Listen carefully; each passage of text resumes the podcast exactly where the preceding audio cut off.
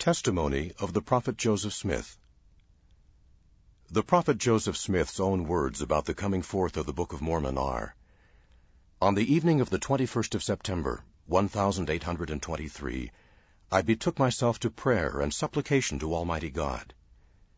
While I was thus in the act of calling upon God, I discovered a light appearing in my room, which continued to increase until the room was lighter than at noonday when immediately a personage appeared at my bedside, standing in the air, for his feet did not touch the floor. He had on a loose robe of most exquisite whiteness. It was a whiteness beyond anything earthly I had ever seen, nor do I believe that any earthly thing could be made to appear so exceedingly white and brilliant. His hands were naked, and his arms also a little above the wrists. So also were his feet naked, as were his legs a little above the ankles. His head and neck were also bare. I could discover that he had no other clothing on but this robe, as it was open, so that I could see into his bosom. Not only was his robe exceedingly white, but his whole person was glorious beyond description, and his countenance truly like lightning. The room was exceedingly light, but not so very bright as immediately around his person. When I first looked upon him, I was afraid, but the fear soon left me.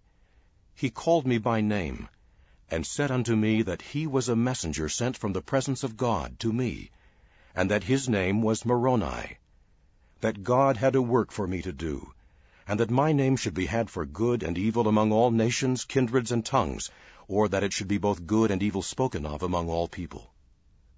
He said there was a book deposited, written upon gold plates, giving an account of the former inhabitants of this continent, and the source from whence they sprang. He also said that the fullness of the everlasting gospel was contained in it, as delivered by the Savior to the ancient inhabitants. Also that there were two stones in silver bows, and these stones fastened to a breastplate constituted what is called the Urim and Thummim, deposited with the plates, and the possession and use of these stones were what constituted seers in ancient or former times, and that God had prepared them for the purpose of translating the book. Again, he told me that when I got those plates of which he had spoken, for the time that they should be obtained was not yet fulfilled, I should not show them to any person, neither the breastplate with the Urim and Thummim, only to those to whom I should be commanded to show them. If I did, I should be destroyed. While he was conversing with me about the plates, the vision was opened to my mind that I could see the place where the plates were deposited, and that so clearly and distinctly that I knew the place again when I visited it. After this communication, I saw the light in the room begin to gather immediately around the person of him who had been speaking to me, and it continued to do so until the room was again left dark, except just around him. When instantly I saw, as it were, a conduit open right up into heaven, and he ascended until he entirely disappeared, and the room was left as it had been before this heavenly light had made its appearance. I lay musing on the singularity of the scene, and marveling greatly at what had been told to me by this extraordinary messenger, when, in the midst of my meditation, I suddenly discovered that my room was again beginning to get lighted. And in an instant, as it were, the same heavenly messenger was again by my bedside. He commenced and again related the very same things which he had done at his first visit, without the least variation. Which, having done, he informed me of great judgments which were coming upon the earth, with great desolations by famine, sword, and pestilence, and that these grievous judgments would come on the earth in this generation. Having related these things, he again ascended as he had done before. By this time, so deep were the impressions made on my mind that sleep had fled from my eyes, and I lay overwhelmed in astonishment at what I had both seen and heard. But what was my surprise when again I beheld the same messenger at my bedside, and heard him rehearse or repeat over again to me the same things as before, and added a caution to me, telling me that Satan would try to tempt me, in consequence of the indigent circumstances of my father's family, to get the plates for the purpose of getting rich.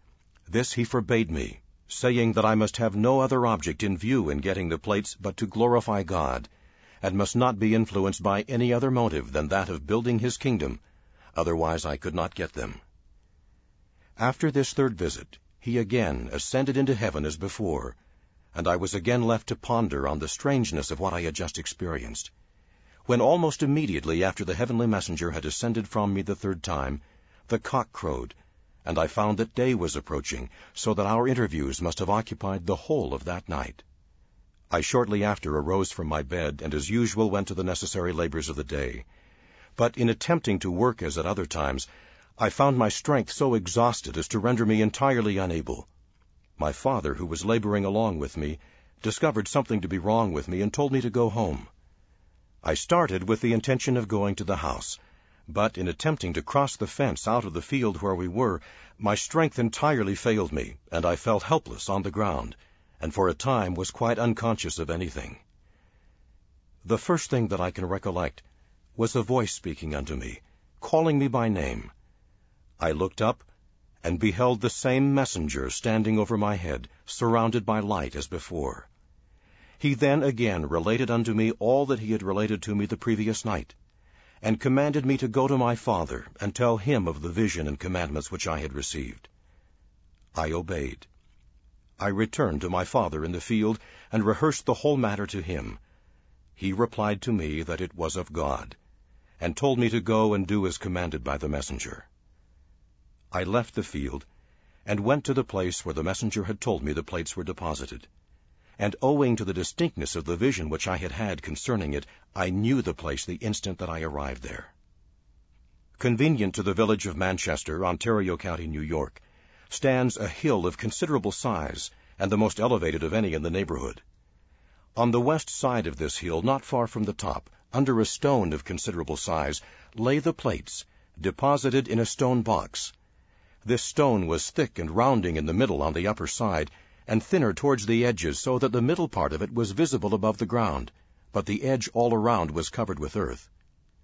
Having removed the earth, I obtained a lever, which I got fixed under the edge of the stone, and with a little exertion raised it up. I looked in, and there indeed did I behold the plates, the Urim and Thummim, and the breastplate, as stated by the messenger. The box in which they lay was formed by laying stones together in some kind of cement, in the bottom of the box were laid two stones crossways of the box, and on these stones lay the plates and the other things with them. I made an attempt to take them out, but was forbidden by the messenger, and was again informed that the time for bringing them forth had not yet arrived, neither would it until four years from that time. But he told me that I should come to that place precisely in one year from that time, and that he would there meet with me, and that I should continue to do so until the time should come for obtaining the plates. Accordingly, as I had been commanded, I went at the end of each year, and at each time I found the same messenger there, and received instruction and intelligence from him at each of our interviews respecting what the Lord was going to do, and how and in what manner his kingdom was to be conducted in the last days. At length the time arrived for obtaining the plates, the Urim and Thummim, and the breastplate. On the 22nd day of September, 1827, having gone as usual at the end of another year to the place where they were deposited, the same heavenly messenger delivered them up to me with this charge, that I should be responsible for them, that if I should let them go carelessly or through any neglect of mine, I should be cut off, but that if I would use all my endeavors to preserve them until he, the messenger, should call for them, they should be protected. I soon found out the reason why I had received such strict charges to keep them safe, and why it was that the messenger had said that when I had done what was required at my hand, he would call for them. For no sooner was it known that I had them, that the most strenuous exertions were used to get them from me. Every stratagem that could be invented was resorted to for that purpose. The persecution became more bitter and severe than before, and multitudes were on the alert continually to get them from me if possible. But by the wisdom of God, they remained safe in my hands until I had accomplished by them what was required at my hand. When, according to arrangements, the messenger called for them, I delivered them up to him, and he has them in his charge until this day, being the second day of May, 1838. For the complete record, see Joseph Smith History in the Pearl of Great Price, and History of the Church of Jesus Christ of Latter-day Saints, Volume 1, chapters 1 through 6.